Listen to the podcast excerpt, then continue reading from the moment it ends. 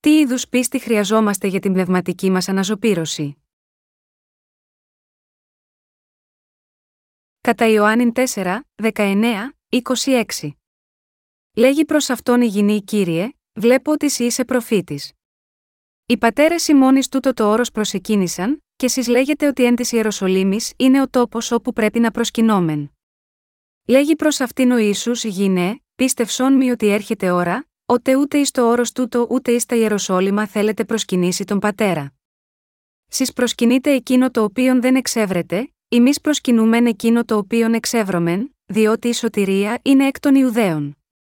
Πλην έρχεται ώρα, και ήδη είναι, ότε η αληθινή προσκυνητέ θέλουσι προσκυνήσει τον πατέρα εν πνεύματι και αληθεία διότι ο πατήρ Τιού του ζητεί τους προσκυνούντας αυτόν. Ο Θεός είναι πνεύμα, και οι προσκυνούντες αυτόν εν πνεύματι και αληθεία πρέπει να προσκυνώσει. Λέγει προς αυτόν η γυνή εξεύρω ότι έρχεται ο Μεσία, ο λεγόμενος Χριστός όταν έλθει εκείνος, θέλει αναγγείλει μας πάντα. Λέγει προς αυτήν ο Ισού Εγώ είμαι, ο λαλόνση. Απολαύσατε το γεύμα σας, μόλις πριν από λίγο, ένας αδελφός στάθηκε μπροστά σας και ομολόγησε πως ο κύριος τον έσωσε από την αμαρτία μέσω του Ευαγγελίου του Ήδατος και του Πνεύματος. Καθώς είδα το έργο της σωτηρίας που ο ίδιος ο Ισού εκπλήρωσε στο πρόσωπό του, δίνω όλες τις ευχαριστίες μου στον Θεό. Τον ευχαριστώ ακόμα περισσότερο, γιατί εκείνος που έχει σώσει τον αδελφό μας είναι ο κύριος, ο οποίος ήρθε από το Ευαγγέλιο του Ήδατος και του Πνεύματος. Επιπλέον, ο Ισού είναι εκείνος που έχει σώσει επίσης εσάς από τις αμαρτίες του κόσμου μέσω του Ευαγγελίου του Ήδατος και του Πνεύματος. Αυτό το βράδυ, θα ήθελα να μοιραστώ τον λόγο μαζί σας για το εξής θέμα: Τι είδους πίστη χρειαζόμαστε ενώπιον του Θεού, προκειμένου οι ψυχές μας να οδηγηθούν σε πνευματική αναζωπήρωση. Στη σημερινή περικοπή της Αγίας Γραφής, βλέπουμε τον κύριο μας να μιλά με μια Σαμαρίτησα δίπλα στο πηγάδι σε μια πόλη στη Σαμάρια. Ενώ συνομιλούσε με τον Ιησού, αυτή η γυναίκα κατάλαβε ότι ο Ισού ήξερε τα πάντα για τις συνθήκες της και τις αμαρτίες της και έτσι είπε στον κύριο: Αντιλαμβάνομαι ότι είσαι ένας προφήτης. Η γυναίκα είπε επίσης στον Ιησού: Οι πατέρες μας προσκύνησαν σε αυτό βουνό στη Σαμάρια, αλλά οι Ιουδαίοι ισχυρίζονται ότι ο τόπος όπου πρέπει να λατρεύουμε είναι στην Ιερουσαλήμ. Ο κύριος τότε είπε: Έρχεται ώρα, ότε ούτε εις το όρος τούτο ούτε εις τα Ιεροσόλυμα θέλετε προσκυνήσει τον πατέρα. Σεις προσκυνείτε εκείνο το οποίο δεν εξεύρετε, εμεί προσκυνούμεν εκείνο το οποίο εξεύρωμεν, διότι η σωτηρία είναι εκ των Ιουδαίων. Πλην έρχεται ώρα, και ήδη είναι, ότε η αληθινή προσκυνητέ θέλουσι προσκυνήσει τον πατέρα εν πνεύματι και αληθεία διότι ο πατήρ Τιού τους ζητεί τους προσκυνούντας αυτόν. Ο Θεός είναι πνεύμα, και οι προσκυνούντες αυτόν εν πνεύματι και αληθεία πρέπει να προσκυνώσει κατά Ιωάννη 4, 21, 24. Ποιοι λοιπόν είναι αυτοί που λατρεύουν τον Θεό εν πνεύματι και αληθεία; Για να λατρεύουμε τον Θεό με πνεύμα και αλήθεια πρέπει να προσκυνούμε τον Άγιο Θεό, αφού εξηλαιωθούμε από όλες τις αμαρτίες μας πιστεύοντας στο Ευαγγέλιο του Ήδατος και του Πνεύματος. Όταν ο Ισού είπε ότι πρέπει να λατρεύουμε τον Θεό με πνεύμα και αλήθεια, εννοούσε ότι πρέπει πρώτα να γίνουμε χωρίς αμαρτία με πίστη στο δοσμένο από τον Θεό Ευαγγέλιο του Ήδατος και του Πνεύματος, και στη συνέχεια, να λατρεύουμε τον Άγιο Θεό. Η πνευματική λατρεία αναφέρεται στην ειλικρινή λατρεία των Αγίων που πιστεύουν στο Ευαγγέλιο του Ήδατος και του Πνεύματος με την καρδιά. Όσοι λατρεύουν τον Θεό εν πνεύματι και αληθεία, είναι εκείνοι που έχουν λάβει την άφεση της αμαρτίας στις καρδιές τους πιστεύοντας στο Ευαγγέλιο του Ήδατος και του Πνεύματος και που λατρεύουν τον Θεό, αφού έλαβαν το άγιο πνεύμα. Πιστεύετε στο Ευαγγέλιο του Ήδατος και του Πνεύματος με την καρδιά σας, με άλλα λόγια, Πιστεύετε αληθινά στο Ευαγγέλιο του Ήδατος και του Πνεύματος με το οποίο ο Ισού Χριστός έχει πλύνει όλες τις αμαρτίες σας, έχετε εξηλαιωθεί από όλες τις αμαρτίες σας πιστεύοντας ολόψυχα στο Ευαγγέλιο του Ήδατος και του Πνεύματος, έτσι. Ο Θεός μας λέει να πιστεύουμε στην αλήθεια του Ευαγγελίου του Ήδατος και του Πνεύματος και να τον λατρεύουμε εν πνεύματι και αληθεία. Για να λατρεύουμε τον Θεό με πνεύμα και αλήθεια, πρέπει να μένουμε με όσους πιστεύουν στο δοσμένο από τον Θεό Ευαγγέλιο του Ήδατος και του Πνεύματος. Ο Θεός λέει ότι εκείνος ψάχνει για ανθρώπους που έχουν τέτοια πίστη και για τις συνάξεις τους. Έτσι, αυτοί που λατρεύουν τον Θεό με πνεύμα και αλήθεια ψάχνουν για την Εκκλησία του. Ακόμα και αν μπορεί να είμαστε πολύ μακριά από την Εκκλησία, μπορούμε να ενωθούμε με την Εκκλησία του Θεού με τις καρδιές και τις σκέψεις μας. Επειδή η πίστη μας είναι ίδια για όλους μας, μέσα από τα βιβλία μπορούμε να μοιραστούμε την πίστη και τις καρδιές μας με τους άλλους. Οι συνεργάτες μας στο εξωτερικό μπορούν να γράφουν ο ένας τον άλλο μέσω email ή απλού ταχυδρομείου. Ο πατέρας Θεός ψάχνει τώρα για όσους έχουν λάβει την άφεση της αμαρτίας πιστεύοντας στο Ευαγγέλιο του Ήδατος και του Πνεύματος που δόθηκε από τον Ιησού, και που τον λατρεύουν με πνεύμα και αλήθεια. Η Σαμαρίτησα ήξερε ότι ο Μεσία θα ερχόταν σε αυτή τη γη και, επίσης, είπε στον κύριο πως όταν έρθει ο Μεσία, θα μας πει όλες τις αλήθειες. Ο Ιησούς τότε είπε: Εγώ είμαι αυτός για τον οποίο μιλάς. Εγώ είμαι ο Μεσία που περιμένεις. Εκείνος είπε: Τώρα είναι που μπορείτε να λατρεύετε με πνεύμα και αλήθεια. Μπορούμε τώρα να έρθουμε ενώπιον του Θεού και να τον λατρεύουμε με πνεύμα και αλήθεια. Με πίστη στο Ευαγγέλιο του Ήδατος και του Πνεύματος, που ευχαριστεί τον Θεό, μπορούμε να εξηλαιωθούμε από όλες τις αμαρτίες μας και να τον λατρεύουμε με πνεύμα και αλήθεια. Ο Θεός είπε ότι θα δεχόταν τη λατρεία που προσφέρεται από αυτούς που έχουν τέτοια πίστη και θα δοξάζεται από αυτούς. Αν κάποιος λατρεύει τον Θεό με πίστη στο Ευαγγέλιο ότι τώρα ξέρουμε και πιστεύουμε σε ότι είναι το Ευαγγέλιο του Ήδατο και του Πνεύματος, τότε αυτή η λατρεία θα φτάσει πράγματι στον Θεό μας και εκείνος θα την δεχτεί επίσης.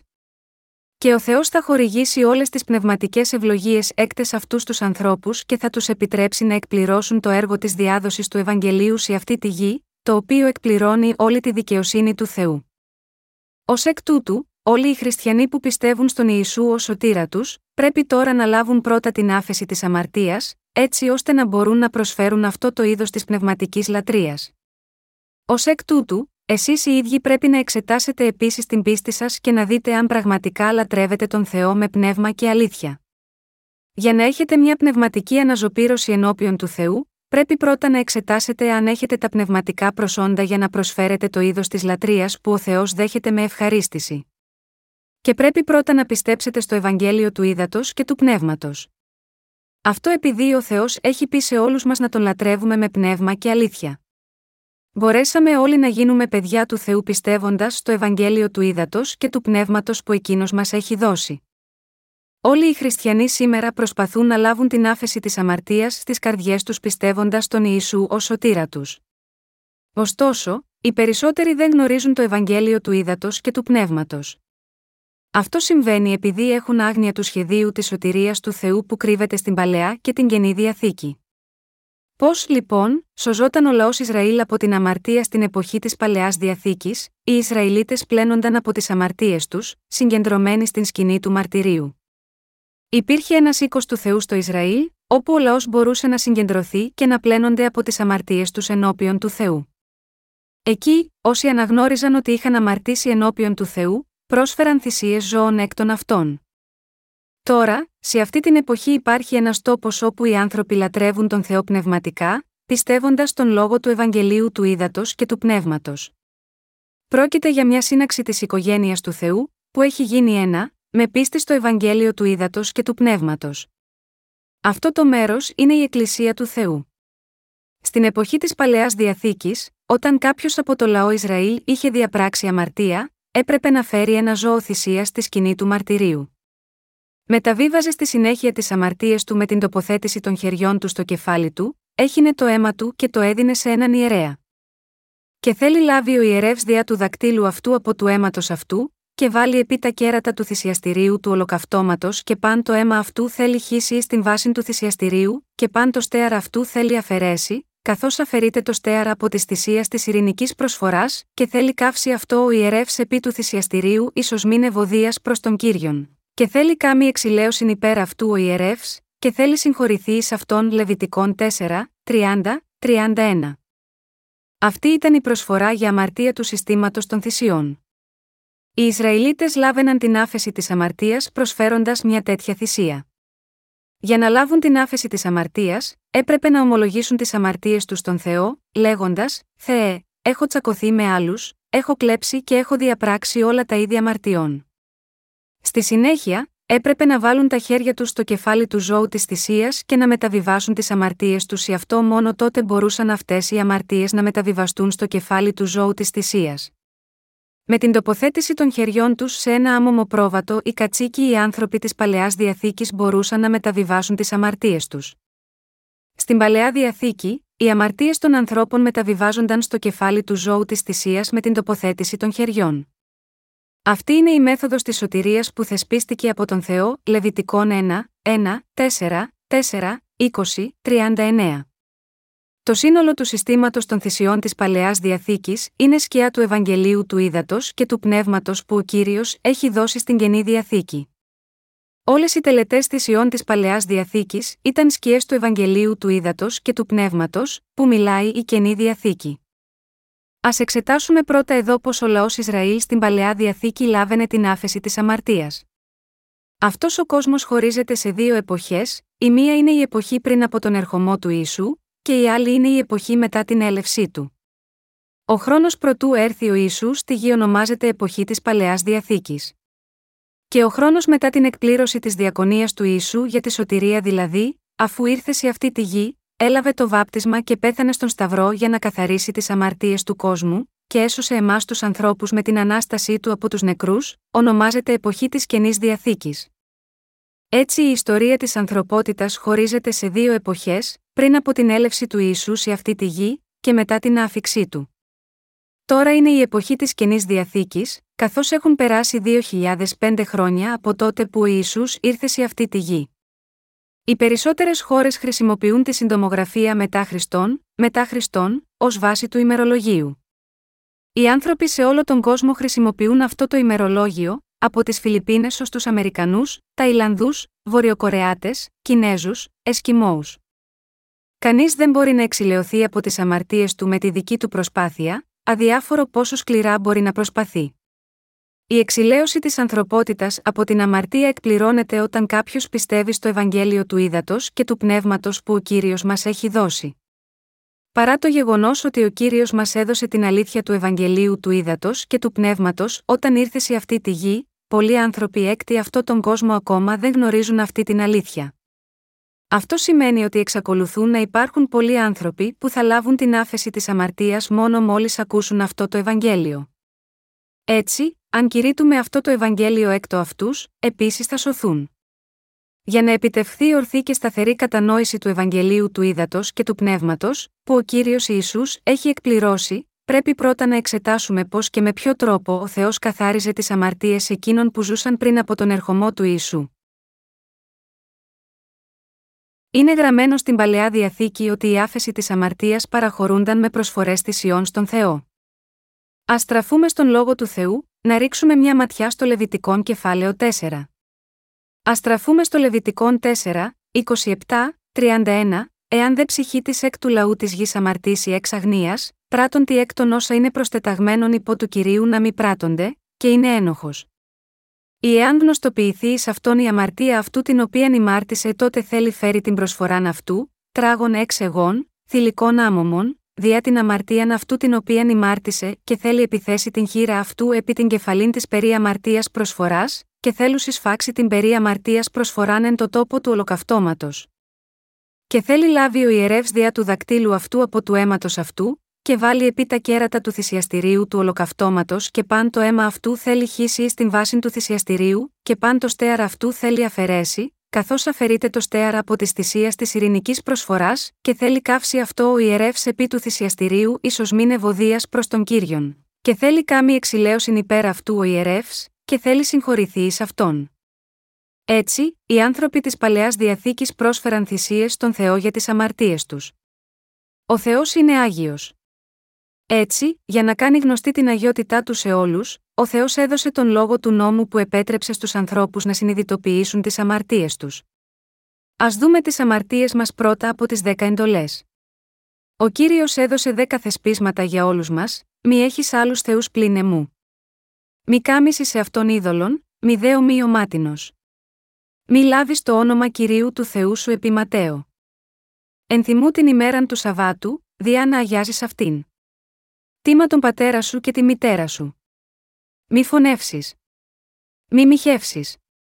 Μη κλέψεις. Μη ψευδομαρτυρήσεις κατά του πλησίον σου μαρτυρίαν ψευδή. Μη επιθυμήσεις την οικίαν του πλησίον σου έξοδος 20, 1, 17. Τα πρώτα τέσσερα θεσπίσματα είναι οι απαιτήσεις που τα ανθρώπινα όντα πρέπει να τηρούν απέναντι στον Θεό, και τα υπόλοιπα έξι θεσπίσματα είναι οι απαιτήσεις που πρέπει να τηρούνται προς τους συνανθρώπους. Ο Θεός είπε ότι εάν ένας Ισραηλίτης παρέβαινε κάποιο από τον νόμο του, και αν καταλάβαινε την αμαρτία του ενώπιον του Θεού, τότε για να πληθεί από αυτή την αμαρτία, έπρεπε να φέρει ένα ζώο θυσίας στο θυσιαστήριο του ολοκαυτώματος και να βάλει τα χέρια του στο κεφάλι του άμομου ζώου της θυσίας. Η αμαρτία αυτού του ανθρώπου στη συνέχεια θα μεταβιβαζόταν στο ζώο της θυσίας. Ο Θεός είπε επίσης στο λαό Ισραήλ, ότι αφού μεταβιβάσουν τις αμαρτίες τους με την τοποθέτηση των χεριών τους στο κεφάλι του ζώου της θυσίας τους, έπρεπε να σκοτώσουν το ζώο, να πάρουν το αίμα του και να το δώσουν στον ιερέα. Ο ιερέας τότε έπρεπε να θέσει αυτό το αίμα στα κέρατα του θυσιαστηρίου του ολοκαυτώματος. Αυτό σημαίνει ότι για να προσεγγίσουμε τον Θεό, πρέπει να μεταβιβάσουμε πρώτα τις αμαρτίες μας στο ζώο της θυσίας με την τοποθέτηση των χεριών μας ή αυτό, Λεβιτικών 1, 3, 5. Επειδή ο Θεός είναι άγιος, αν θέλουμε να έρθουμε στην παρουσία του, πρέπει να εξετάσουμε αν έχουμε αμαρτήσει εναντίον του ή όχι. Αυτό συμβαίνει γιατί αν έχουμε κάνει λάθος ενώπιον του Θεού, τότε πρέπει να παραδεχτούμε πρώτα αυτή την αμαρτία και να συνειδητοποιήσουμε ότι μας αξίζει να λάβουμε τη δίκαιη κρίση του Θεού για την αμαρτία αυτή. Ακόμα και αν δεν φαίνεται σαν μια αμαρτία στις σκέψεις μας, πρέπει να συνειδητοποιήσουμε ότι, σύμφωνα με τα θεσπίσματα του νόμου του Θεού, είναι αδικία και πρέπει να καταδικαστεί. Έτσι, η βίβλος λέει: Εάν δεν ψυχή της εκ του λαού της γης αμαρτήσει εξ αγνίας, πράττον τι εκ των όσα είναι προστεταγμένων υπό του κυρίου να μην πράττονται, και είναι ένοχος Λεβιτικών 4 και 27. Αυτό δείχνει ότι ακόμα και όταν οι άνθρωποι αμαρτάνουν, δεν ξέρουν ότι αυτό που κάνουν είναι αμαρτία. Για πόσο καιρό θα αμαρτάνουν έτσι, κάνουν αμαρτίες παραβάσεων μέχρι τη μέρα που πεθαίνουν. Για να πλένονται από τις αμαρτίες τους, οι Ισραηλίτες έπρεπε να φέρουν ζώα θυσίας ενώπιον του Θεού και να βάλουν τα χέρια τους πάνω στα κεφάλια των θυμάτων. Ο Θεός είχε υποσχεθεί πως όταν έβαζαν τα χέρια τους στο κεφάλι του ζώου της θυσίας, οι αμαρτίες τους θα μεταβιβάζονταν στο ζώο της θυσίας και θα εξηλαιώνονταν από τις αμαρτίες. Οι αμαρτίες των ανθρώπων είναι γραμμένες στις ίδιες τους τις συνειδήσεις, καθώς και στο βιβλίο της κρίσης στη Βασιλεία του Θεού. Δεδομένου ότι οι αμαρτίες τους είναι γραμμένες έτσι σε δύο μέρη, πρέπει να πλένουν τις αμαρτίες τους και από τα δύο αυτά μέρη. Ο καθένας βασανίζεται πολύ από τις αμαρτίες του, επειδή οι αμαρτίες του είναι γραμμένες στην πλάκα της συνείδησής του. Άνθρωποι που πριν από λίγο ήταν εντάξει, ξαφνικά μετατρέπονται σε θλιβερά και άθλια όντα, επειδή οι αμαρτίες τους είναι γραμμένες στη συνείδησή τους.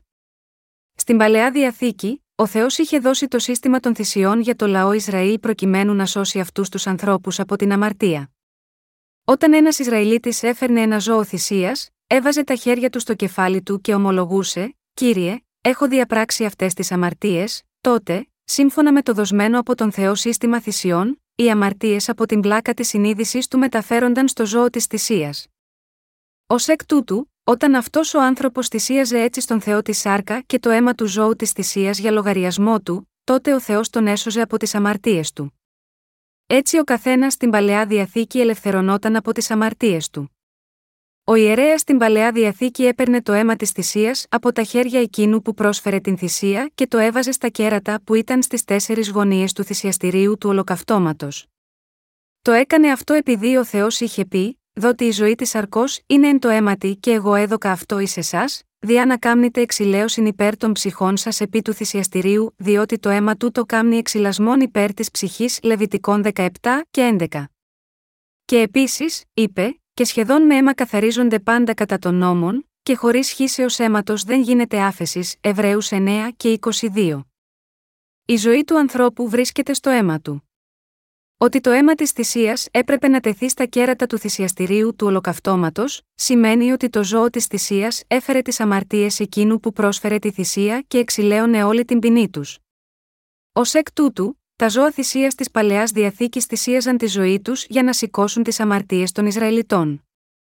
Αυτά τα ζώα δέχονταν τις αμαρτίες τους για λογαριασμό τους και πέθαιναν στη θέση τους. Με άλλα λόγια, κάθε αμαρτωλός στην παλαιά διαθήκη έπρεπε να μεταβιβάσει τις αμαρτίες του επάνω σε ένα ζώο θυσίας με την τοποθέτηση των χεριών του στο κεφάλι του, να κόψει το λαιμό του, να πάρει το αίμα του και στη συνέχεια να το παραδώσει σε έναν ιερέα. Ο ιερέας στη συνέχεια έβαζε λίγο από αυτό το αίμα στα κέρατα του θυσιαστηρίου του ολοκαυτώματος, το υπόλοιπο το έχινε στο χώμα, έκοβε τη σάρκα του σε κομμάτια, έβαζε τη σάρκα και το λίπος να καεί στη φωτιά στο θυσιαστήριο του ολοκαυτώματος και τα πρόσφερε στον Θεό. Μόνο τότε ο Θεός δεχόταν αυτή τη θυσία. Μέσα από αυτό το σύστημα θυσιών της σκηνής του μαρτυρίου, ο Θεός είχε ετοιμάσει έναν τρόπο για να λύσει το πρόβλημα της αμαρτίας για όλη την ανθρωπότητα. Ο Θεός δεν λέει απλά, Μήπως έχετε διαπράξει αμαρτία, λοιπόν, εγώ θα πω με τα χείλη μου ότι αυτή η αμαρτία δεν υπάρχει πια. Αυτό συμβαίνει επειδή ο Θεός είναι δίκαιος και αξιόπιστος. Έτσι, για να καθαριστούν οι αμαρτίες της ανθρωπότητας, αυτές οι αμαρτίες πρέπει να μεταβιβαστούν οπωσδήποτε σε μια θυσιαστική προσφορά, και η ζωή της πρέπει να θυσιαστεί. Μόνο όταν οι αμαρτίες κάποιου καταδικαστούν δίκαια με την τιμή της ζωής του ζώου, μπορούμε να πούμε ότι η κρίση της αμαρτίας έχει τελειώσει και αυτό το πρόσωπο έχει λάβει την άφεση της αμαρτίας. Οι Κορεάτες είναι τόσο συγχωρητικοί που ακόμα και όταν κάποιος τους βλάψει, τείνουν να τον ανεχτούν και να πούν: Εντάξει. Μην ανησυχείς γι' αυτό. Εμείς οι Κορεάτες εκφύσεω συγχωρούμε έτσι καλοκάγαθα. Αλλά μπορεί να επιτευχθεί αληθινή συγχώρεση με αυτόν τον τρόπο ενώπιον του Θεού, αν δεν έχετε εξοφλήσει τις ποινές της αμαρτίας ενώπιον του Θεού, η αληθινή συγχώρεση δεν επιτυγχάνεται. Ο Θεός είναι δίκαιος. Είναι απόλυτα ειλικρινής. Επειδή ο Θεός είναι τόσο Θεός της αγάπης όσο και της δικαιοσύνης, για να καθαρίσει τις αμαρτίες της ανθρωπότητας τέλεια σύμφωνα με τις δύο αυτές απαιτήσεις της αγάπης και της δικαιοσύνης, είχε θεσπίσει το σύστημα των θυσιών. Και έκανε οι άνθρωποι να μεταβιβάζουν τις αμαρτίες τους στο κεφάλι του θύματος και να σκοτώνουν οπωσδήποτε το ζώο, σύμφωνα με τον νόμο. Επειδή ο Θεός αγαπά την ανθρωπότητα, αποδέχεται μια δίκαιη θυσία που προσφέρεται μεταβιβάζοντας τις αμαρτίες κάποιου στο ζώο της θυσίας, σκοτώνοντας και καίγοντάς το. Και κατά τις ημέρες της παλαιάς διαθήκης, ο Θεός έκανε χωρίς αμαρτία αυτούς που πίστεψαν σε αυτή τη δίκαιη θυσία. Οι άνθρωποι της παλαιάς διαθήκης επίσης διέπραταν αμαρτία επανειλημμένα μέρα με τη μέρα, σε όλη τη ζωή τους. Πόσο συχνά οι άνθρωποι διαπράττουν αμαρτία σε μια μέρα, αν κάποιος διέπρατε αμαρτία το πρωί με το να καταραστεί έναν άλλο, έπρεπε να φέρει ένα από τα πρόβατα ή τις κατσίκες του στη σκηνή του μαρτυρίου και να το προσφέρει ως θυσία εξηλαίωσης. Αλλά ας πούμε ότι αυτός ο άνθρωπος, ενώ επέστρεφε στο σπίτι μετά από τη θυσία, έβλεπε μια όμορφη γυναίκα και την επιθυμούσε στην καρδιά του.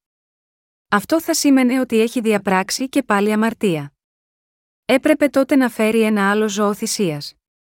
Έτσι, ο λαός Ισραήλ στην εποχή της παλαιάς διαθήκης έθρεφε τέτοια ζώα όπως τάβροι, πρόβατα, κατσίκες, για να καθαρίζουν τις αμαρτίες τους. Έτρεφαν πολλά ζώα για να τα προσφέρουν θυσίες στον Θεό παρά για να τα φάνε. Όμως, δεδομένου ότι όλοι αμάρταναν καθημερινά, μπορούσε να υπάρξει ποτέ ένα τέλος στη θυσία της εξηλαίωσης. Έτσι, γνωρίζοντας τις ανθρώπινες αδυναμίες μας, ο Θεός επέτρεψε στους Ισραηλίτες να προσφέρουν μόνο μια θυσία κάθε χρόνο στην εποχή της Παλαιάς Διαθήκης, ενώ στην εποχή της Καινής Διαθήκης, ο Ιησούς Χριστός πρόσφερε τη θυσία της σωτηρίας που καθάρισε όλες τις αμαρτίες της ανθρωπότητας μια για πάντα. Αυτή η θυσία της σωτηρίας που πρόσφερε ο Ιησούς για μας, είναι γραμμένη στο Ευαγγέλιο του Ήδατος και του Πνεύματος. Ο κύριος είναι ο κύριος του Ευαγγελίου του Ήδατος και του Πνεύματος. Η θυσία της ημέρας του εξυλασμού που προσφερόταν από τον Αρχιερέα. Στην εποχή της Παλαιάς Διαθήκης, ο Αρχιερέας θυσίαζε μια φορά το χρόνο, τη δέκατη ημέρα του 7ου μήνα, για να καθαρίζονται οι αιτήσιες αμαρτίες του λαού του Ισραήλ. Αυτή είναι η θυσία της ημέρας του εξυλασμού. Α στραφούμε εδώ στο Λεβιτικόν 16, 29, 34, και τούτο θέλει είστε ει εσάς νόμιμων αιώνιων εις τον 7ο μήνα, την δεκάτην του μηνός, θέλετε ταπεινώσει τα ψυχά σας και δεν θέλετε κάμι ουδέν έργων, ούτε ο αυτόχθον, ούτε ο ξένος ο παρικών μεταξύ σας, διότι εν τη ημέρα ταύτη ο ιερεύς θέλει κάμι εξηλαίωσιν διά σας, διά να σας καθαρίσει, ώστε να είστε καθαροί από πασών των αμαρτιών ημών ενώπιον του κυρίου. Σάββατον αναπαύσεως θέλει είστε εις εσάς, και θέλετε ταπεινώσει τα ψυχά σας κατά νόμιμων αιώνιων. Και θέλει κάμι την εξηλαίωσιν ο ιερεύς, ο Χριστής και καθιερωθείς διά να ιερατεύει αντί του πατρός αυτού, και θέλει ενδυθεί την λινήν στολήν, την στολήν την Αγίαν. Και θέλει κάμη εξηλαίωσιν υπέρ του Αγίου Αγιαστηρίου, και θέλει κάμη εξηλαίωσιν υπέρ της σκηνής του μαρτυρίου και υπέρ του θυσιαστηρίου, και θέλει κάμη εξηλαίωσιν υπέρ των ιερέων και υπέρ παντός του λαού της συναγωγής. Και τούτο θέλει είστε εις εσάς νόμιμων αιώνιων, να κάνετε εξηλαίωσιν υπέρ των ιών Ισραήλ περί πασών των αμαρτιών αυτών άπαξ του ενιαυτού. Και έγινε καθώς προσέταξεν ο κύριος εις τον Μωυσήν. Ο Αρών ήταν ο πρώτος αρχιερέας του Ισραήλ, και για να κάνει εξηλαίωση για τον λαό Ισραήλ, μία φορά το χρόνο, μεταβίβαζε τις αμαρτίες τους επάνω σε ένα ζώο θυσίας με την τοποθέτηση των χεριών του στο κεφάλι του. Η εξηλαίωση ολοκληρωνόταν όταν οι αμαρτίες κάποιου μεταβιβαζόταν σε μια θυσία και έτσι εξηλαιώνονταν. Ο Θεός είχε ορίσει τη δέκατη ημέρα του 7ου μήνα ως ημέρα για να καθαρίζονται οι αιτήσιες αμαρτίες του λαού του Ισραήλ. Την ημέρα αυτή, εξ ονόματος όλου του λαού, ο αρχιερέας μεταβίβαζε τις αιτήσιες αμαρτίες τους επάνω σε ένα ζώο θυσίας, έχινε το αίμα του, έφερνε το αίμα του στα άγια των Αγίων, το ράντιζε στο ηλαστήριο πάνω από την κυβωτό και έκαιγε την σάρκα του. Α στραφούμε στο Λεβιτικόν 16, 6, 15, και θέλει προσφέρει ο Αρών των μόσχων της περί αμαρτίας προσφοράς, ως τι είναι δέλτα γιώτα εαυτόν, και θέλει κάμει εξηλαίωσιν υπέρ εαυτού και υπέρ του οίκου αυτού. Και θέλει λάβει τους δύο τράγους και στήσει αυτούς ενώπιον του κυρίου ή στην θύραν της σκηνής του μαρτυρίου. Και θέλει ρίψει ο Αρών κλήρους επί τους δύο τράγους, ένα κλήρον διά των κύριων και ένα κλήρον διά των τράγων των απολυταίων. Και θέλει φέρει ο Αρών των τράγων, επί του οποίου έπεσε ο κλήρος του κυρίου, και θέλει προσφέρει αυτόν δια προσφοράν περί αμαρτίας. Τον δε τράγων, επί του οποίου έπεσε ο κλήρος του να απολυθεί, θέλει στήσει ζώντα ενώπιον του κυρίου, διά να κάμει εξηλαίωση επ' αυτού, ώστε να αποστείλει αυτόν απόλυτον ει την έρημον. Και θέλει φέρει ο αρών των μόσχων της περί αμαρτίας προσφοράς, ως τι είναι δέλτα γιώτα εαυτόν, και θέλει κάμει εξηλαίωση υπέρ εαυτού και υπέρ του οίκου αυτού, και θέλει σφάξει των μόσχων της περί αμαρτίας προσφοράς των περί εαυτού. Και θέλει λάβει το θυμιατήριον πλήρες ανθράκων πυρός εκ του θυσιαστηρίου απέμπροσθεν του κυρίου, και θέλει γεμίσει τα σχήρα αυτού από ευόδου θυμιάματο λιοτριβημένων και θέλει φέρει αυτό ένδον του καταπετάσματος. Και θέλει βάλει το θυμίαμα επί το πύρ ενώπιον του κυρίου, και θέλει καλύψει ο καπνός του θυμιάματος το ηλαστήριον το επί του μαρτυρίου, διά να μη αποθάνει και θέλει λάβει από του αίματος του μόσχου και ραντίσει διά του δακτύλου αυτού επί το ηλαστήριον κατά Ανατολάς, και έμπροσθεν του ηλαστηρίου θέλει ραντίσει επτάκης από του αίματος διά του δακτύλου αυτού. Τότε θέλεις σφάξει τον τράγον της περί αμαρτίας προσφορά των περί του λαού, και θέλει φέρει το αίμα αυτού ένδον του καταπετάσματος και θέλει κάμει το αίμα αυτού, καθώς έκαμε το αίμα του μόσχου, και θέλει ραντίσει αυτό επί το ηλαστήριον και έμπροσθεν του ηλαστηρίου. Για να μεταβιβάσει ο αρχιερέας τις ετήσιε αμαρτίες των Ισραηλιτών επάνω στο ζώο της θυσίας για λογαριασμό τους, πρώτα αυτός και η οικογένειά του έπρεπε να λάβουν την άφεση της αμαρτίας.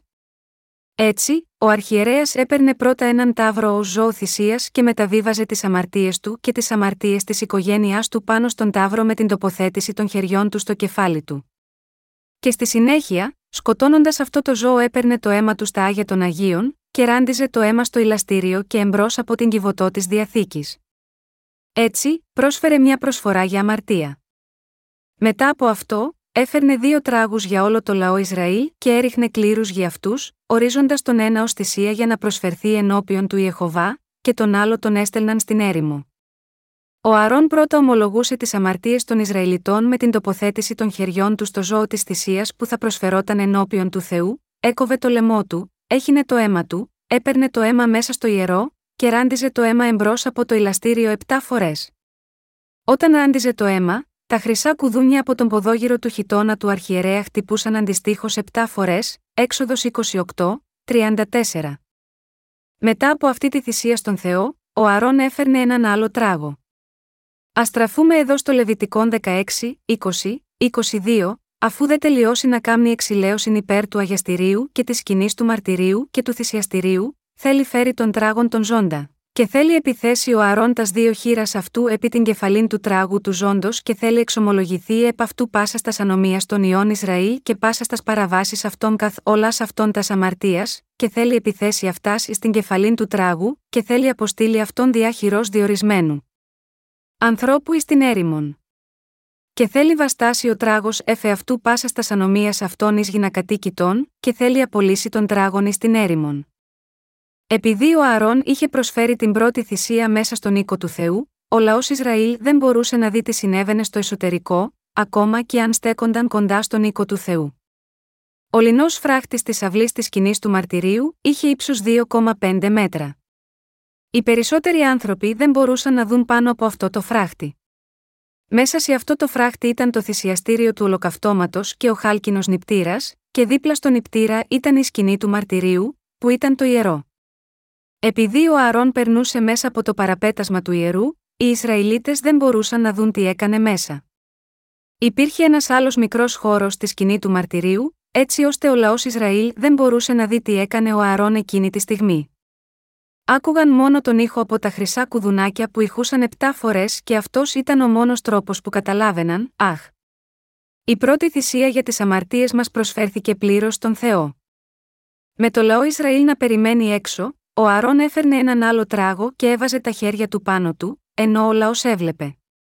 Ο στίχος 21 λέει: Και θέλει επιθέσει ο Αρών τας δύο χείρας αυτού επί την κεφαλήν του τράγου του ζώντος και θέλει εξομολογηθεί επ' αυτού πάσα στα ανομία των ιών Ισραήλ και πάσα στα παραβάσεις αυτών καθ όλας αυτών τας αμαρτίας, και θέλει επιθέσει αυτά στην κεφαλήν του τράγου, και θέλει αποστείλει αυτόν διάχυρο διορισμένου ανθρώπου εις την έρημον. Λέγοντας όλες οι ανομίες, εδώ αναφέρεται σε κάθε αμαρτία. Αναφέρεται σε όλες τις ετήσιε αμαρτίες που ο λαός Ισραήλ είχε διαπράξει εξαιτίας των αδυναμιών τους, ή θελημένα ή αθέλητα. Ο Αρών ομολογούσε όλες τις ετήσιε αμαρτίες και παραβάσεις των Ισραηλιτών, λέγοντας: Κύριε, ο λαός Ισραήλ έχει διαπράξει μοιχεία, φόνο και κλοπή. Έχουν αποτύχει να τιμούν τους γονείς τους. Στάθηκαν εναντίον σου και έχουν κάνει τρελά πράγματα.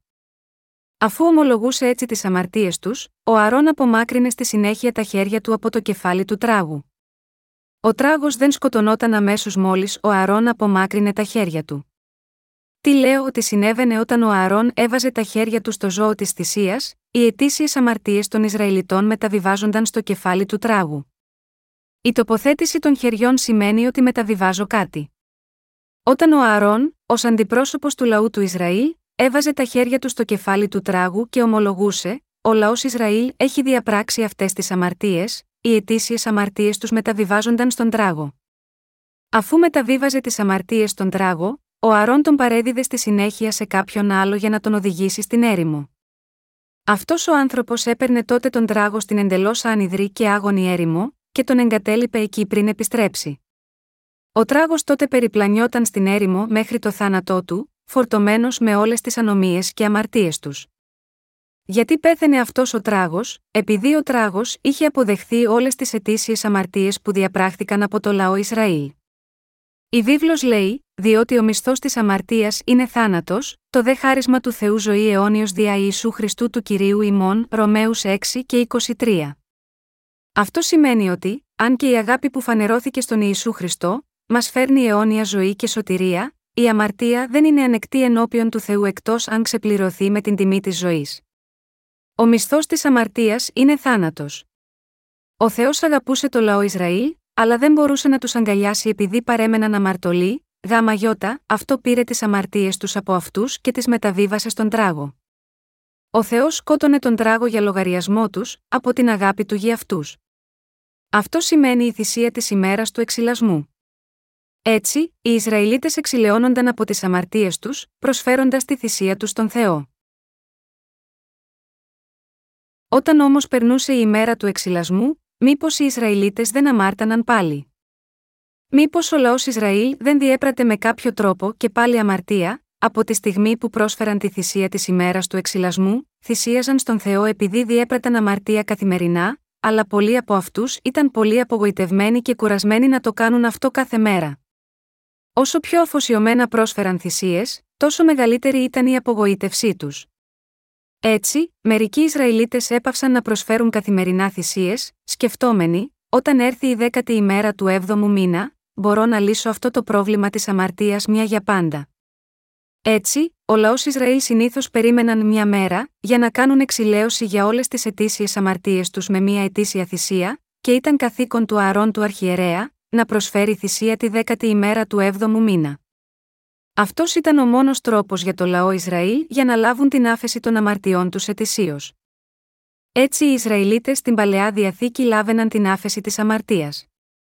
Η βίβλος λέει ότι αυτό το σύστημα των θυσιών προανήγγειλε την αιώνια εξηλαίωση του Ιησού, που θα ερχόταν σε αυτή τη γη για να καθαρίσει τις αμαρτίες της ανθρωπότητας μια για πάντα, Εβραίους 10, 1, 14. Με ποιο είδος πίστης λαβαίνουν την άφεση της αμαρτίας οι άνθρωποι στην εποχή της καινής διαθήκης; Ζούμε πια στην εποχή της καινής διαθήκης, αφού ο Ιησούς έχει έρθει σε αυτή τη γη. Με τι είδους πίστη λαβαίνουμε τότε την άφεση της αμαρτίας, στην εποχή της παλαιάς διαθήκης, ο λαός Ισραήλ λάβαινε την άφεση της αμαρτίας με πίστη ότι ο Αρών είχε μεταβιβάσει όλες τις αμαρτίες του στο ζώο της θυσίας μια για πάντα με την τοποθέτηση των χεριών του στο κεφάλι του για λογαριασμό τους. Στην εποχή της καινής διαθήκης, η άφεση της αμαρτίας επιτυγχάνεται με πίστη ότι όλες οι αμαρτίες του κόσμου μεταβιβάστηκαν στον Ιησού μια για πάντα όταν ο Ιωάννης ο Βαπτιστής, ο οποίος εκπλήρωσε ένα ρόλο παρόμοιο με του Αρών, βάφτισε τον Ιησού σε τη μορφή της τοποθέτησης των χεριών. Με άλλα λόγια, είναι με πίστη στο Ευαγγέλιο του Ήδατος και του Πνεύματος, την αλήθεια, που κάποιος εξηλαιώνεται από όλες τις αμαρτίες του για να μπει στη βασιλεία του Θεού. Η Σαμαρίτησα για την οποία διαβάσαμε σήμερα, επίσης, είπε: Ξέρω ότι ο Ισού Χριστός είναι ο Μεσία που έρχεται, αλλά τι είπε ο Ισού σε αυτήν, της είπε ότι εκείνος ήταν αυτός για τον οποίο μίλησε. Με άλλα λόγια, η άφεση της αμαρτίας λαμβάνεται με την πίστη ότι ο Ισού ήρθε ως ο Μεσία, ανέλαβε όλες τις αμαρτίες μας μέσω του βαπτίσματός του, και πλήρωσε όλες τις ποινές των αμαρτιών μας χύνοντας το αίμα του και πεθαίνοντας τον Σταυρό. Α στραφούμε στο κατά 3, 13, 17, τότε έρχεται ο Ιησούς από της Γαλιλαίας εις τον Ιορδάνην προς τον Ιωάννην διά να βαπτιστεί υπ' αυτού. Ο δε Ιωάννης εκόλει ένα αυτόν, λέγον, εγώ χρίαν έχω να βαπτιστώ υπό σου, και σι έρχεσαι προς εμέ, αποκριθείς δε ο Ιησούς είπε προς αυτόν άφες τώρα διότι ούτως είναι πρέπον εις να εκπληρώσομεν πάσαν δικαιοσύνην. Τότε αφήνει αυτόν. Και βαπτιστής ο Ιησούς ανέβη ευθύς από του ύδατος και ιδού, νύχθησαν εις αυτόν οι ουρανοί, και είδε το πνεύμα του Θεού καταβαίνον ως περιστεράν και ερχόμενον επ' αυτόν και ιδού φωνή εκ των ουρανών, λέγουσα ούτως είναι ο ιό μου ο αγαπητός, εις τον οποίον ευηρεστήθην. Ο Ιησούς ενσαρκώθηκε και γεννήθηκε μέσα από το σώμα της Παρθένου Μαρίας. Και σύμφωνα με την εντολή που έδωσε ο άγγελος Γαβριήλ, ονομάστηκε Ιησούς. Όπως λέει στο Καταματθέων 1 και 21, Θέλει δε γεννήσει ιών και θέλεις καλέσει το όνομα αυτού Ιησούν διότι αυτός θέλει σώσει τον λαόν αυτού από των αμαρτιών αυτών, το όνομα Ιησούς σημαίνει σωτήρας. Ο Ιησούς είναι ο Υιός του Θεού και ο ίδιος Θεός που δημιούργησε το σύμπαν και τα πάντα σε αυτό. Ωστόσο, επειδή τα ανθρώπινα όντα που έπλασε ο Θεός έπεσαν στην αμαρτία, έπρεπε εκείνος να σηκώσει τη δίκαιη καταδίκη της αμαρτίας για να ελευθερώσει τα πλάσματά του από την αμαρτία, ήρθε σε μας παίρνοντας ανθρώπινη σάρκα. Όταν ο Ισού έγινε 30 ετών έκτον αυτή τη γη, ζήτησε να βαφτιστεί από τον Ιωάννη τον Βαπτιστή. Ο λόγος για τον οποίο βαφτίστηκε ο Ισού από τον Ιωάννη τον Βαπτιστή εξηγείται εδώ, στο κατά 3 και 14 λέει: Ο δε Ιωάννης εκόλει εν αυτόν, λέγον, Εγώ χρίαν έχω να βαπτιστώ υπό σου, και σι έρχεσαι προς εμέ, ποιος ήταν αυτός ο Ιωάννης, ήταν απόγονος του Αρών. Ο αρχιερέας λειτουργούσε μόνο μεταξύ των ηλικιών 30 και 50 ετών.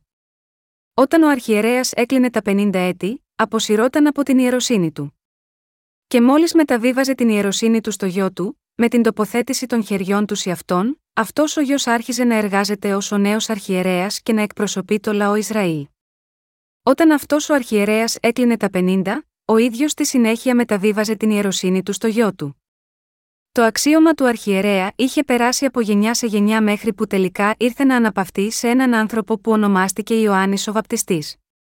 Ο Θεός είχε στείλει τον Ιωάννη τον Βαπτιστή έκτος αυτή τη γη και τον όρισε να είναι ο αντιπρόσωπος της ανθρωπότητας. Μπορούμε να το δούμε αυτό κοιτάζοντας τη γενεαλογία του Ιωάννη του Βαπτιστή, και τι είπε ο Ιησούς για αυτόν τον άνθρωπο. Πατέρας του Ιωάννη του Βαπτιστή ήταν ο Ζαχαρίας. Όπως περιγράφεται στο Καταλουκάν, ο Ζαχαρίας ήταν απόγονος του Ααρών και ένας ιερέας από την εφημερία του Αβιά, ενός από τους εγγονούς του Ααρών, κατά Λουκάν 1, 5, πρώτος χρονικών 24, 1, 10. Ο λόγος για τον οποίο ο Ισού ζήτησε να βαφτιστεί από τον Ιωάννη τον Βαπτιστή εδώ, είναι γιατί αυτός ήταν ο αντιπρόσωπος της ανθρωπότητας και ο τελευταίος αρχιερέας της παλαιάς διαθήκης. Γι' αυτό ήταν ο Ιωάννης ο Βαπτιστής που μεταβίβασε τις αμαρτίες του κόσμου στον Ιησού βαπτίζοντάς τον. Γιατί ήρθε ο Χριστός στον Ιορδάνη ποταμό, ήρθε στον Ιωάννη τον Βαπτιστή, προκειμένου να δεχτεί τις αμαρτίες μας, όπως ακριβώς και ο αποδιοπομπαίος τράγος της παλαιάς διαθήκης. Αυτός είναι ο λόγος που ο Ισού ήθελε να βαπτιστεί από τον Ιωάννη τον Βαπτιστή στον Ιορδάνη ποταμό, γιατί και ο Ιωάννης ο Βαπτιστής έπρεπε να βαπτίσει τον Ιησού. Ωστόσο, όταν ο Ιησούς εμφανίστηκε ξαφνικά και είπε στον Ιωάννη τον βαπτιστή, Βάφτισε με, ο Ιωάννης ο βαπτιστής αναγνώρισε ποιος ήταν ο Ιησούς και έτσι είπε: Πώς μπορώ να σε βαφτίσω, ενώ θα έπρεπε εγώ να βαφτιστώ από εσένα. Εδώ μπορούμε να δούμε ότι το καθήκον του Ιωάννη του βαπτιστή διαφέρει από εκείνο του Ιησού Χριστού. Ποιος είναι ο μεγαλύτερος από τους δύο, ο Ιησούς Χριστός ο ιό του Θεού, που ήρθε ως ο σωτήρας της ανθρωπότητας, ή ο Ιωάννης ο βαπτιστής, ο μεγαλύτερος από όλους τους ανθρώπους, δεν είναι, φυσικά, ο ιό του Θεού, που είναι ανώτερος, ωστόσο, ο Ισού χαμήλωσε το κεφάλι του πρόθυμα εμπρός στον Ιωάννη τον βαπτιστή και του είπε: Άφες τώρα. Διότι ούτως είναι πρέπον εις να εκπληρώσομεν πάσαν δικαιοσύνην κατά Ματθαίων 3 και 15. Ο Ισού ήθελε να πει: Πρέπει να με βαφτίσεις για να μεταβιβάσεις όλες τις αμαρτίες όλων των ανθρώπων εκ των αυτό τον κόσμο σε μένα. Πρέπει να γίνω η εξηλαίωση για τις αμαρτίες τους, και εσύ, ως απόγονος του Ααρών, πρέπει να μεταβιβάσεις τις αμαρτίες της ανθρωπότητας επάνω μου μια για πάντα με την τοποθέτηση των χεριών σου στο κεφάλι μου. Καθώς θα με βαφτίζεις και εγώ θα βαφτίζομαι από εσένα, μπορώ να σώσω όλους τους ανθρώπους από τις αμαρτίες και την καταδίκη τους. Έτσι, πρέπει να το επιτρέψεις τώρα. Ο καθένας σε αυτόν τον κόσμο έχει διαπράξει αμαρτία, όλοι διαπράττουν αμαρτία μέχρι τη μέρα που πεθαίνουν. Ο λαός Ισραήλ έφερναν θυσίες ζώων στον Θεό για τις αμαρτίες και την ενοχή τους και οι άνθρωποι της καινής διαθήκης πρέπει να φέρουν επίσης μια θυσιαστική προσφορά προς τον Θεό Πατέρα για τις αμαρτίες και την ενοχή τους, βάζοντας τα χέρια τους στο κεφάλι αυτής της προσφοράς, και να πιστεύουν ότι η προσφορά σήκωσε όλες τις αμαρτίες τους. Μόνο τότε μπορείτε να πληθείτε από τις αμαρτίες σας.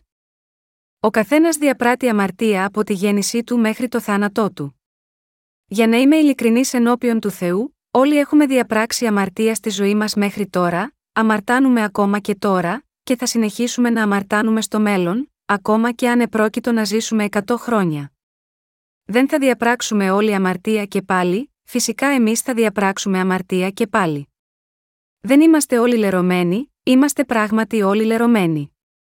Όλες αυτές οι κοιλίδες είναι αμαρτίες στα μάτια του Θεού, και αυτές οι αμαρτίες διαπράττονται και με τις καρδιές και με τις πράξεις μας. Αλλά οι περισσότεροι άνθρωποι πιστεύουν ότι η αμαρτία είναι μόνο αυτό που διαπράττουν με τις πράξεις τους. Παρόλα αυτά, η βίβλος λέει ότι όλες οι αμαρτίες που διαπράττονται με την καρδιά και τις πράξεις ανήκουν στην αμαρτία του κόσμου, και δηλώνει ότι με τον αβαπτιστή ο κύριος, αφαίρεσε όλες αυτές τις αμαρτίες του κόσμου. Ο Ιησούς είπε: Άφες τώρα διότι ούτως είναι πρέπον ει να εκπληρώσομεν πάσαν δικαιοσύνην. Λέγοντας τον Ιωάννη τον βαπτιστή να του επιτρέψει να βαπτιστεί, ο Ιησούς εξήγησε τον λόγο για τον οποίο έπρεπε να βαφτιστεί. Ο κύριος έλεγε: Είναι σωστό για εσένα να μεταβιβάσεις τις αμαρτίες του καθενός σε μένα με την τοποθέτηση των χεριών σου σε μένα και βαπτίζοντας με, και για εμένα να σώσω όλη την ανθρωπότητα λαβαίνοντας αυτό το βάπτισμα, αποδεχόμενος τις αμαρτίες όλων και πεθαίνοντας σταυρωμένος. Πρέπει λοιπόν να βαφτίσεις εμένα, και εγώ πρέπει να βαφτιστώ από εσένα. Ο Ισού βαφτίστηκε από τον Ιωάννη τον Βαπτιστή με τον ίδιο τρόπο της τοποθέτησης των χεριών. Εκείνη τη στιγμή ανέλαβε όλες τις αμαρτίες αυτού του κόσμου. Αυτός είναι ο λόγος που μπορούσε να πάει στο Σταυρό και να γίνει η θυσιαστική προσφορά για τις αμαρτίες της ανθρωπότητας. Με αυτόν τον τρόπο ο Ιησούς βαφτίστηκε από τον Ιωάννη τον Βαπτιστή.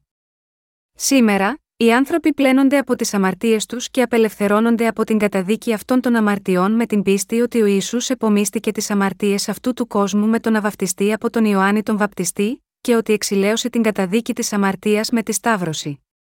Ω εκ τούτου, εκείνοι που πιστεύουν στον Ιησού έχουν βαφτιστεί στο όνομα του Θεού Πατέρα, του Ιού και του Αγίου Πνεύματος. Το αληθινό βάπτισμα πρέπει να γίνει μετά από την πίστη στο Ευαγγέλιο του Ήδατος και του Πνεύματος. Η βάπτιση με κατάδυση, όπου τα χέρια τοποθετούνται στο κεφάλι του και το σώμα του βυθίζεται πλήρως στο νερό, είναι το σωστό βάπτισμα. Η βάπτιση με ραντισμό, όπου ραντίζεται μόνο νερό από ένα δοχείο, είναι μια συντομευμένη μορφή του βαπτίσματος.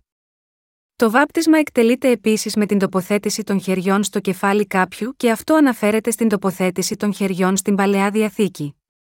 Ότι ο Ιωάννης ο βαπτιστής τοποθέτησε τα χέρια του στο κεφάλι του ίσου, έγινε για να μεταβιβάσεις στον Ιησού τις αμαρτίες όλων των ανθρώπων εκ των αυτόν τον κόσμο. Ότι ο Ιησούς κατέβηκε στο νερό με την τοποθέτηση των χεριών του Ιωάννη του Βαπτιστή, υποδήλωσε το θάνατο του κυρίου. Και το ότι βγήκε από το νερό σημαίνει την ανάστασή του. Αυτή η λέξη βάπτισμα συνεπάγεται, πνευματικές έννοιες όπως πλένω, θάβω, μεταβιβάζω. Εμείς οι άνθρωποι διαπράττουμε αμαρτία σε όλη τη διάρκεια της ζωής μας. Ωστόσο, ο Ιησούς βαφτίστηκε από τον Ιωάννη τον Βαπτιστή. Όταν βαφτίστηκε ο Ιησούς από τον Ιωάννη τον Βαπτιστή, οι αμαρτίες του κόσμου μεταβιβάστηκαν σε αυτόν. Όλες οι αμαρτίες ολόκληρης της ανθρωπότητας μεταβιβάστηκαν στον Ιησού. Πλήθηκαν λοιπόν ή όχι οι αμαρτίες στι καρδιές σας, έχουν ήδη πληθεί. Έτσι, αν πιστεύετε ότι ο Ιησούς βαφτίστηκε για να δεχτεί όλες τις αμαρτίες σας και τις δικές μου, τότε οι αμαρτίες της καρδιάς σας πλένονται αυτή τη στιγμή. Ακόμα και αν έχετε προσβάλει τον Θεό και τους ανθρώπους, οι αμαρτίες σας πλένονται όταν πιστεύετε, όλες αυτές οι αμαρτίες μεταβιβάστηκαν ήδη στον Ιησού όταν εκείνος βαφτίστηκε. Κύριε, πιστεύω σε αυτό. Είσαι σωτήρας μου. Οι αμαρτίες σας καθαρίζονται με πίστη. Γι' αυτό, όταν ο Ιησούς βγήκε από το νερό μετά το βάπτισμα του, ο Πατέρας Θεός είπε ότι ο Ιησούς ήταν ο Υιός του, από τον οποίο ήταν πολύ ευχαριστημένος. Ο Ιησούς ήταν ο Υιός του Θεού, και σύμφωνα με το θέλημα του Θεού Πατέρα, εκείνος είχε αποδεχθεί όλες τις αμαρτίες όλης της ανθρωπότητας μέσω του Ιωάννη του Βαπτιστή, του αντιπροσώπου της ανθρωπότητας. Ο πατέρας Θεός δεν ήθελε ο καθένας να βάλει τα χέρια του στον ιό του Ιησού. Αν ο καθένας στον κόσμο είχε βάλει τα χέρια του πάνω στον Ιησού, εκείνος έπρεπε να συνεχίσει να ζήσει αυτή τη γη, και δεν θα μπορούσε να πάει στο Σταυρό. Λένε ότι σήμερα ο παγκόσμιος πληθυσμός είναι περίπου 7 δισεκατομμύρια ψυχές, και έκανα ένα μικρό υπολογισμό. Αν όλοι αυτοί ήταν σε μια γραμμή και κάθε ένας από αυτούς έβαζε τα χέρια του στον Ιησού, έστω και μόνο για ένα δευτερόλεπτο, θα χρειάζονταν πάνω από 206 χρόνια. Λαμβάνοντας υπόψη αυτό, είναι αδύνατο για τον καθένα από εμάς ξεχωριστά να βάλουμε τα χέρια μας στον Ιησού για να μεταβιβάσουμε τις αμαρτίες μας. Έτσι, αντί να γίνει αυτό, ο Ισού έθεσε σοφά έναν αντιπρόσωπο της ανθρωπότητας και δέχτηκε το βάπτισμα του από αυτόν τον αντιπρόσωπο με τον τύπο της τοποθέτησης των χεριών, και δέχτηκε όλες τις αμαρτίες της ανθρωπότητας μια για πάντα. Μέσα από αυτό το βάπτισμά του, ο Ισού αποδέχτηκε όλες τις αμαρτίες του κόσμου μια για πάντα. Ο Ιησούς είναι ο αμνός του Θεού που σήκωσε τις αμαρτίες του κόσμου, και αυτός είναι ο σωτήρας της ανθρωπότητας που σήκωσε τις αμαρτίες της και έχισε το πολύτιμο αίμα του. Α στραφούμε στον λόγο του Θεού εδώ. Στο κατά Ιωάννη 1 και 29 λέει: Τι επαύριον βλέπει ο Ιωάννης τον Ιησούν ερχόμενον προς αυτόν και λέγει Ιδού, ο αμνός του Θεού ο έρον την αμαρτίαν του κόσμου. Επειδή ο Ισού έλαβε το βάπτισμα του από τον Ιωάννη τον Βαπτιστή, στα μάτια του Θεού ήταν τώρα ο αποδιοπομπαίος τράγος που δέχτηκε τις αμαρτίες του κόσμου και έπρεπε να πεθάνει. Ο Ιησούς σήκωσε τις αμαρτίες του κόσμου. Ακριβώς όπως ο αποδιοπομπαίος τράγος επομιζόταν τις ετήσιε αμαρτίες όλων των Ισραηλιτών στην εποχή της Παλαιάς Διαθήκης, όταν ο Ιησούς βαφτίστηκε δέχτηκε όλες τις αμαρτίες του κόσμου και εκπλήρωσε τα πάντα τέλεια για εμάς και, ως εκ τούτου, σήκωσε τις αμαρτίες του κόσμου. Όλες οι αμαρτίες που διαπράχτηκαν μέχρι την ημέρα που αυτός ο πλανήτης χαθεί, είναι οι αμαρτίες του κόσμου. Με άλλα λόγια, κάθε αμαρτία που διαπράτεται από την κούνια μέχρι τον τάφο, από τη στιγμή που κάποιος γεννιέται μέχρι τη στιγμή που θάβεται, ανήκει στις αμαρτίες του κόσμου. Δεδομένου ότι ο Ιησούς σήκωσε τις αμαρτίες του κόσμου, δεν περιλαμβάνονται επίσης σε αυτές οι αμαρτίες των γονέων σας, φυσικά. Τι θα γίνει με τις αμαρτίες των παιδιών σας, συμπεριλαμβάνονται επίσης, συμπεριλαμβάνονται. Τι θα γίνει με τις αμαρτίες που διαπράχθηκαν στο μακρινό παρελθόν σας, και αυτές οι αμαρτίες, επίσης, είχαν συμπεριληφθεί. Μεταβιβάστηκαν και αυτές οι αμαρτίες στον Ιησού τότε, πράγματι, όλες μεταβιβάστηκαν στον Ιησού. Με λίγα λόγια, ο Ιησούς ανέλαβε όλες τις αμαρτίες σας μια για πάντα, ακόμα και τις αμαρτίες που θα διαπράξετε στο μέλλον. Και επειδή ο Θεός δεν αγαπάει μόνο εσάς, αλλά τον καθένας σε αυτόν τον πλανήτη, δέχτηκε όλες τις αμαρτίες της ανθρωπότητας μια για πάντα. Ο Ιησούς έχει πλέον καταστήσει δυνατό για οποιονδήποτε να σωθεί, αν απλώς πιστέψει σε αυτόν ως σωτήρα του. Αυτή είναι η εκπληκτική αγάπη της σωτηρίας που ο Θεός προετοίμασε για μας. Την επόμενη μέρα που βαφτίστηκε ο Ιησούς, ο Ιωάννης ο Βαπτιστής είπε: Ιδού, ο αμνός του Θεού ο έρον την αμαρτίαν του κόσμου. Κατά Ιωάννη 1 και 29, ο Ιησούς είχε γίνει ο αμνός του Θεού. Επειδή δέχτηκε τις αμαρτίες του κόσμου σταυρώθηκε αργότερα. Μεταβιβάστηκαν οι αμαρτίες του κόσμου στον Ιησού όταν εκείνος βαφτίστηκε ή όχι, φυσικά μεταβιβάστηκαν. Δεδομένου ότι οι αμαρτίες του κόσμου μεταβιβάστηκαν στον Ιησού, και δεδομένου ότι ο μισθός της αμαρτίας είναι θάνατος, τότε ο Ιησούς έπρεπε να πεθάνει ή όχι, έπρεπε να πεθάνει. Μόνο αν πέθαινε στον Σταυρό και αναστενόταν από τους νεκρούς σε τρεις ημέρες, θα μπορούσαμε εσείς και εγώ να σωθούμε.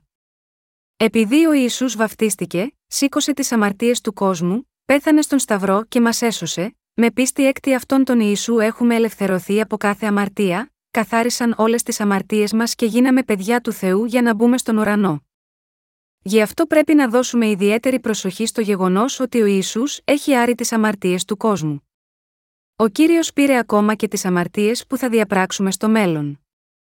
Ακόμα και αν δεν έχουμε καμία αξία ενώπιον του Ιησού, και ακόμα και αν δεν μπορούμε να του προσφέρουμε πολλά και δεν έχουμε κάνει τίποτε για αυτόν, πιστεύοντας τον Ιησού έχουμε εξηλαιωθεί από όλες τις αμαρτίες της καρδιάς μας. Όχι επειδή έχουμε κάποια αξία, αλλά έχουμε επιτύχει τη σωτηρία μας, όλα με πίστη στον Ιησού. Εσείς και εγώ έχουμε φτάσει στην δικαιοσύνη με πίστη στον Ιησού με την καρδιά μας, επειδή ο μικρον με τόνο, τι έκανε για μας αποτελεί την τέλεια σωτηρία μας. Έτσι, η σωτηρία έχει έρθει σε μας. Αφού έλαβε όλες τις αμαρτίες σας και τις δικές μου μέσω του βαπτίσματός του, που πήγε ο Ιησούς σηκώνοντας τις αμαρτίες του κόσμου, ας στραφούμε στον λόγο εδώ. Στο κατά Ιωάννη 19, 17, 18 λέει, και βαστάζουν τον σταυρόν αυτού, εξήλθεν εις των λεγόμενων κρανίου τόπων, ως της λέγεται Εβραϊστή Γολγοθά, όπου εσταύρωσαν αυτόν και μετά αυτού άλλους δύο εντεύθεν και εντεύθεν, μέσον δε τον Ιησούν. Ο Ιησούς σταυρώθηκε. Γιατί έπρεπε να σταυρωθεί ο Ιησούς, επειδή είχε αποδεχθεί τις αμαρτίες του κόσμου μέσω του βαπτίσματός του. Ο Ιησούς έπρεπε να προσφέρει το σώμα του στον Σταυρό, επειδή ο μισθός της αμαρτίας είναι θάνατος. Γι' αυτό σταυρώθηκε και στα πόδια και στα χέρια του. Και γι' αυτό χύθηκε όλο το αίμα που ήταν στην καρδιά του. Γιατί συνέβη αυτό, επειδή ο Ισού είχε δεχτεί όλες τις αμαρτίες σας και τις δικές μου με τον αβαυτιστή, καταδικάστηκε για αυτές τις αμαρτίες. Αυτός είναι ο λόγος που σταυρώθηκε. Στο κατά Ιωάννη 19, 28, 30 συνεχίζει για να πει, μετά τούτο γινώσκον ο Ισού ότι πάντα ήδη ετελέστησαν διά να πληρωθεί η γραφή, λέγει διψώ. Έκειτο δε εκεί αγγείων πλήρες όξους, και εκείνοι γεμίσαντες πόγκων από όξους και περιθέσαντες ίσοπον προσέφεραν εις το στόμα αυτού. Ότε λοιπόν έλαβε το όξος ο Ισού, είπε, Τετέλεστε και κλείνα στην κεφαλήν παρέδοκε το πνεύμα. Συγχριστιανοί μου, όταν ο Ισού πέθανε πάνω στο Σταυρό, είπε, Τετέλεστε. Είχε έρθει σε αυτή τη γη για να μας κάνει χωρίς αμαρτία, και ολοκλήρωσε το έργο αυτό με τον να βαπτιστεί από τον Ιωάννη τον Βαπτιστή και να χύσει το αίμα του μέχρι θανάτου στον Σταυρό.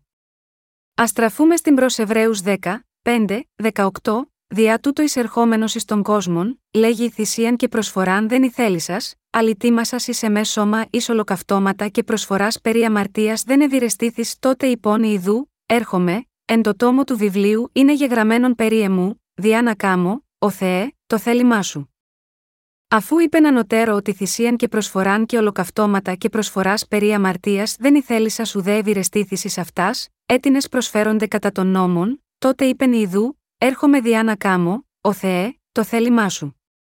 Ανερεί το πρώτον, διά να συστήσει το δεύτερον. Με το οποίον θέλημα είμαι θα ηγιασμένη διά της προσφοράς του σώματος του Ιησού Χριστού άπαξ γενομένης. Και πας μεν ιερεύ σύσταται καθημέραν λειτουργών και τα αυτά πολλάκη προσφέρον θυσίας, έτινε ποτέ δεν δίνανται να αφαιρέσουν αμαρτίας, αλλά αυτός αφού προσέφερε μίαν θυσίαν υπέρ αμαρτιών, εκάθισε διαπαντός εν δεξιά του Θεού, προσμένων του λοιπού έως ούτε θόσιν οι εχθροί αυτού υποπόδιων των ποδών αυτού.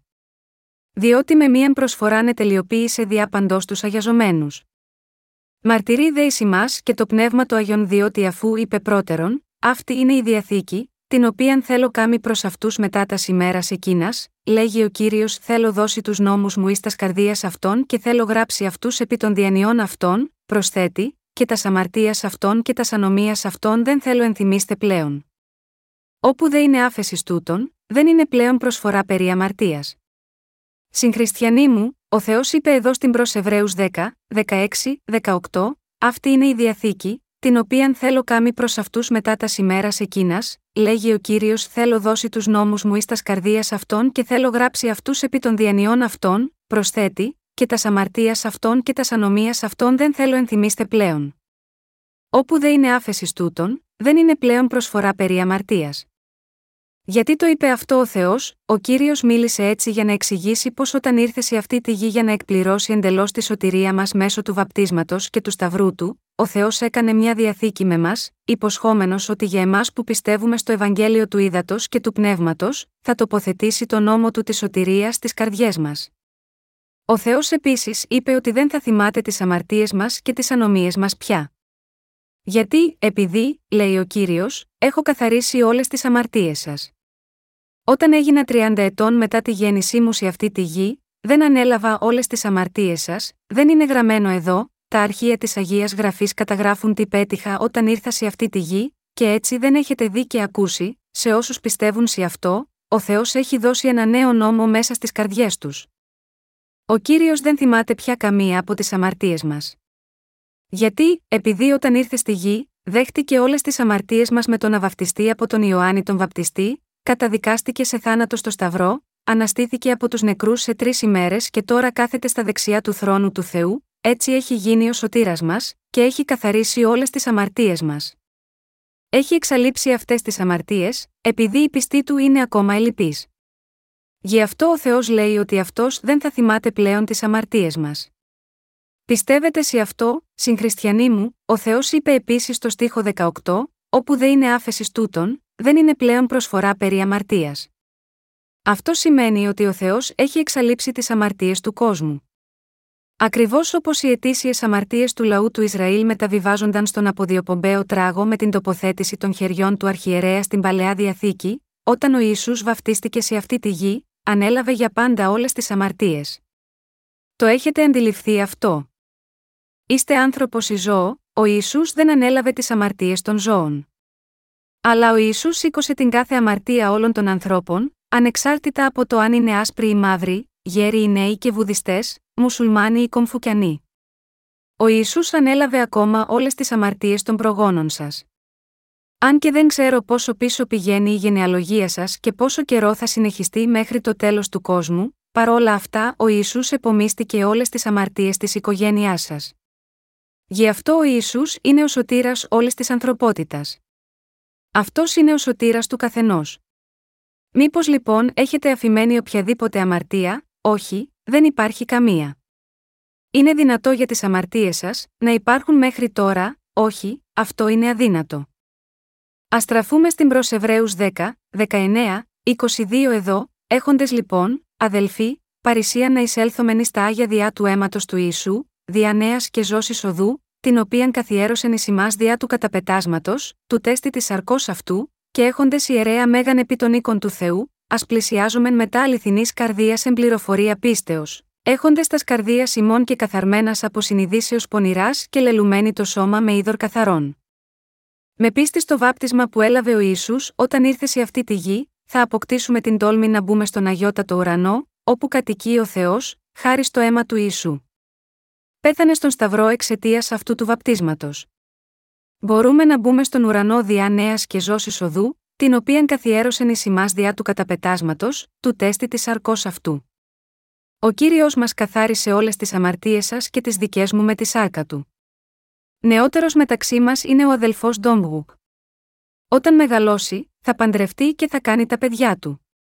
Τι θα γίνει με τις αμαρτίες αυτών των παιδιών τότε, καθάρισε ο Ισού τις αμαρτίες και αυτόν όταν βαφτίστηκε, ή μήπως τις άφησε απ' έξω, τις καθάρισε όλες πριν από περίπου 2.000 χρόνια. Ο Ιησούς έζησε σε αυτή τη γη για 33 χρόνια. Στην ηλικία των 30 ετών, έλαβε το βάπτισμα του, και σε ηλικία 33 ετών πέθανε στον Σταυρό, αναστήθηκε από τους νεκρούς και αναλήφθηκε στον ουρανό. Και ο Κύριος υποσχέθηκε ότι θα επιστρέψει κάποια μέρα. Εσείς και εγώ που ζούμε στην παρούσα εποχή γινόμαστε δίκαιοι ακούγοντας και πιστεύοντας με την καρδιά μας σε αυτό που συνέβη περίπου πριν από 2.000 χρόνια. Είμαστε σωσμένοι από τις αμαρτίες μας. Το έργο της σωτηρίας που εκπλήρωσε ο Ιησούς πριν από 2.000 χρόνια ήταν αποτελεσματικό για όλους στο παρελθόν, εξακολουθεί να είναι αποτελεσματικό και θα παραμείνει για πάντα αποτελεσματικό. Η αποτελεσματικότητα του Ευαγγελίου της εξουσίας που ο Κύριος μας έχει δώσει είναι αιώνια. Αν κάποιος που λαχταρά να πάει στον ουρανό πιστεύει στον λόγο του Θεού στην παλαιά και την καινή διαθήκη, η επιθυμία του σίγουρα θα εκπληρωθεί και θα ελευθερωθεί από την καταραμένη μοίρα του, που είναι ο προορισμός του στον Άδη. Η βίβλος λέει: Διότι με την καρδία πιστεύει της προς δικαιοσύνη, και με το στόμα γίνεται ομολογία προς σωτηρίαν Ρωμαίους 10 και 10. Σωζόμαστε με πίστη στον λόγο της αλήθειας. Έχοντες λοιπόν, αδελφοί, παρησία να εισέλθομεν στα άγια διά του αίματος του Ιησού, δια νέας και ζώσης οδού, την οποίαν καθιέρωσεν εις ημάς διά του καταπετάσματος, του τέστη της αρκός αυτού. Ο Ισού έλαβε το βάπτισμα μέσω του οποίου σήκωσε τις αμαρτίες της ανθρωπότητας πάνω στη σάρκα του, και σήκωσε την δίκαιη κρίση της αμαρτίας στη σάρκα του. Εκείνος ανέλαβε στο σώμα του όλες τις αμαρτίες μας με τον αβαπτιστή. Έχει υπομειστεί όλες τις αμαρτίες μας μια για πάντα μέσω του βαπτίσματός του, χωρίς να μας ζητήσει τίποτε. Ακόμα και αν εμείς αμαρτάνουμε μέχρι την ημέρα που θα πεθάνουμε, ο Θεός είχε συμπόνια για εμάς ώστε να μην καταδικαστούμε για τις αμαρτίες μας. Ο Θεός μας αγάπησε τόσο πολύ ώστε ο ίσου ανέλαβε όλες τις αμαρτίες μας μέσω του βαπτίσματός του και καθάρισε όλες εκείνες τις αμαρτίες με το αίμα του. Και ο ίσου εκπλήρωσε όλη τη διακονία του ως αρχιερέας της Βασιλείας των Ουρανών. Αυτός ο αρχιερέας έκανε εσάς και εμένα χωρίς αμαρτία, όχι προσφέροντας ένα τράγο ή οποιασδήποτε τέτοιες θυσίες ζώων, αλλά αποδεχόμενος όλες τις αμαρτίες της ανθρωπότητας στο σώμα του και προσφέροντας αυτό το σώμα πάνω στο σταυρό ως εξηλαίωσή μας. Πιστεύετε σε αυτό, συγχριστιανοί μου, ποιοι είμαστε εμείς για να απορρίψουμε ποτέ τέτοια αγάπη του Θεού, το θέλημα του Θεού για μας εκπληρώθηκε. Ποιος σε αυτόν τον κόσμο θα σήκωνε κάποιου άλλου τις αμαρτίες και θα πέθαινε για αυτόν, μερικοί γονείς μπορεί να πεθάνουν για τα παιδιά τους και κάποιοι άλλοι για τη χώρα τους, αλλά υπήρχε κανένας λόγος ή καθήκον για τον Θεό, να το κάνει αυτό για εσένα και για μένα, ο Ισού είναι πράγματι ο Θεός της αγάπης, ο δημιουργός Θεός που έκανε το σύμπαν και τα πάντα σε αυτό. Αυτός είναι ο Θεός της αγάπης που έχει σώσει εσάς και εμένα μέσω του Ευαγγελίου του Ήδατος και του Πνεύματος. Στην προ Εβραίου 10, 21, 22 είπε: Και έχοντες ιερέα μέγαν επί των οίκων του Θεού, ας πλησιάζομεν μετά αληθινής καρδίας εμπληροφορία πίστεως, έχοντες τας καρδίας ημών και καθαρμένας από συνειδήσεως πονηράς και λελουμένη το σώμα με είδωρ καθαρών. Συγχριστιανοί μου, δεν είχαμε όλη αμαρτία πριν, είχαμε όλη αμαρτία. Κανένας από εμάς ίσως δεν είχε βλασφημίσει τον Θεό σκόπιμα. Ή, σε μια δεύτερη σκέψη, ίσως κάποιοι από εμάς να το έχουμε πράξει. Αν είχε έρθει σε σας κάποια μεγάλη καταστροφή που σας έκανε άθλιο και δυστυχισμένο, δεν θα είχατε κατηγορήσει τον Θεό, μόλις πρόσφατα η Νέα Ορλεάνη των Ηνωμένων Πολιτειών καταστράφηκε από ένα τεράστιο τυφώνα. Δεν θα έχουν καταραστεί τον Θεό και θα τον έδειξαν με τα δάχτυλά τους μερικοί από τους ανθρώπους που έχασαν τα σπίτια τους, όλα αυτά είναι αμαρτία. Κάθε ένας από εμάς είχε αμαρτία, και όλοι οπωσδήποτε προορίζονταν για τον Άδη. Ωστόσο, παρά το γεγονός αυτό, δεν έπλυνε ο κύριος τα σώματα και τις καρδιές μας με καθαρό νερό, μήπως δεν έχει καθαρίσει τις αμαρτίες μας μια για πάντα με το βάπτισμά του, τις καθάρισε όλες. Με το βάπτισμα του, ο Ισού δέχτηκε όλες τις αμαρτίες μας μια για πάντα. Όσοι πιστεύουν σε αυτό, τα σώματα τους έχουν πληθεί με καθαρό νερό και, ως εκ τούτου, μπορούν πλέον να πλησιάζουν στον Θεό με αληθινή καρδιά με πλήρη βεβαιότητα πίστης. Ακόμα και αν δεν έχουμε εντελώς καμία αξία, μπορούμε να εξακολουθούμε να ερχόμαστε στον Θεό, ομολογώντας, Κύριε, όλα όσα έχω κάνει ποτέ είναι μόνο αμαρτία. Και δεν ξέρω τι να κάνω. Προσπάθησα σκληρά να μην αμαρτήσω, αλλά έχω αμαρτήσει ξανά. Αλλά εσύ σήκωσες αυτές τις αμαρτίες επίσης. Έχεις κάνει όλα αυτά για μένα, και γι' αυτό σε ευχαριστώ. Δεν μπορώ να σε ευχαριστήσω αρκετά, κύριε.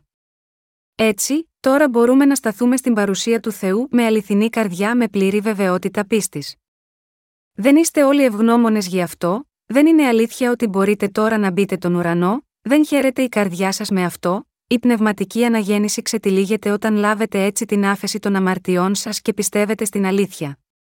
Όταν ο κύριος βαφτίστηκε, ανέλαβε τις αμαρτίες σας και τις δικές μου επίσης. Μετέφερε αυτές τις αμαρτίες του κόσμου στο Σταυρό και κρίθηκε για αυτές.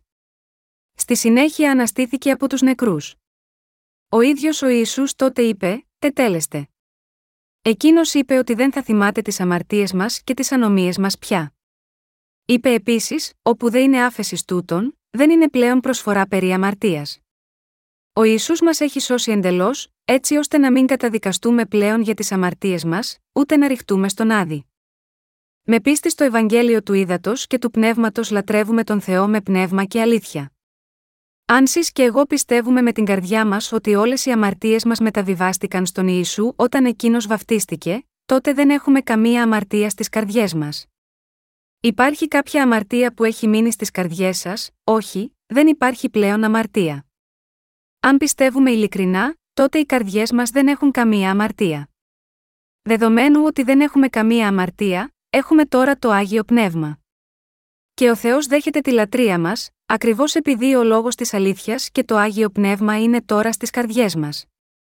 Ο Θεός δέχεται τη λατρεία που προσφέρεται από εκείνους που τον αποκαλούν Αβά, ο Πατήρ, δηλαδή, από αυτούς που έχουν λάβει την άφεση της αμαρτίας από αυτόν. Ο Θεός δέχεται τέτοια λατρεία που προσφέρεται με πνεύμα και αλήθεια από ανθρώπους σαν και εμάς σήμερα, που ακούνε αυτή την αλήθεια με τα αυτιά τους και ξέρουν και πιστεύουν σε αυτήν με την καρδιά τους. Τίποτε άλλο εκτός από αυτό δεν είναι πνευματική αναγέννηση. Όταν κάποιος λαβαίνει την άφεση της αμαρτίας στην καρδιά του και γίνεται δίκαιος, αυτή η καρδιά χαίρεται και δεν έχει τίποτε να ανησυχεί για κανένα θέμα όταν έρθει ο θάνατος της. Μέσα στις καρδιές αυτών των ανθρώπων προκύπτει η πνευματική αναγέννηση. Κάποιος μπορεί να μπει στον ουρανό με πίστη. Θα πάτε στον ουρανό πιστεύοντας ότι ο Ισού δέχτηκε όλες τις αμαρτίες ολόκληρης της ζωής σας με τον να βαφτιστεί για σας όταν ήρθε σε αυτή τη γη. Πιστεύοντας ότι καταδικάστηκε στο Σταυρό στη θέση σας. Και με την αποδοχή μέσα στην καρδιά σας και πιστεύοντας ότι αυτός ο Ισού είναι ο Θεός της σωτηρίας σας. Ο Θεός έχει ευλογήσει την καρδιά σας και τη δική μου να μπορούμε να τον λατρεύουμε με πνεύμα και αλήθεια. Πρέπει πρώτα να γίνετε άνθρωποι χωρίς αμαρτία με πίστη, και στη συνέχεια να λατρεύετε τον Θεό με πνεύμα και αλήθεια στηριγμένη στον λόγο του. Και πρέπει να ξεσηκώσετε τέτοια πνευματική αναγέννηση στις καρδιές των ανθρώπων, και να τους βοηθήσετε επίσης να πάνε στον ουρανό με πίστη. Ο Θεός είναι ευχαριστημένος από τέτοιους ανθρώπους και δεν είναι άλλοι από εσάς και εμένα που είναι τέτοιοι άνθρωποι. Πιστεύετε έτσι, συγχριστιανοί μου, είστε ευγνώμονες στον Θεό, ή αισθάνεστε ότι δεν υπάρχουν πολλά για τα οποία να τον ευχαριστούμε, πρέπει να ευχαριστήσετε για όλα τον Θεό. Και εγώ πιστεύω όπως και εσείς.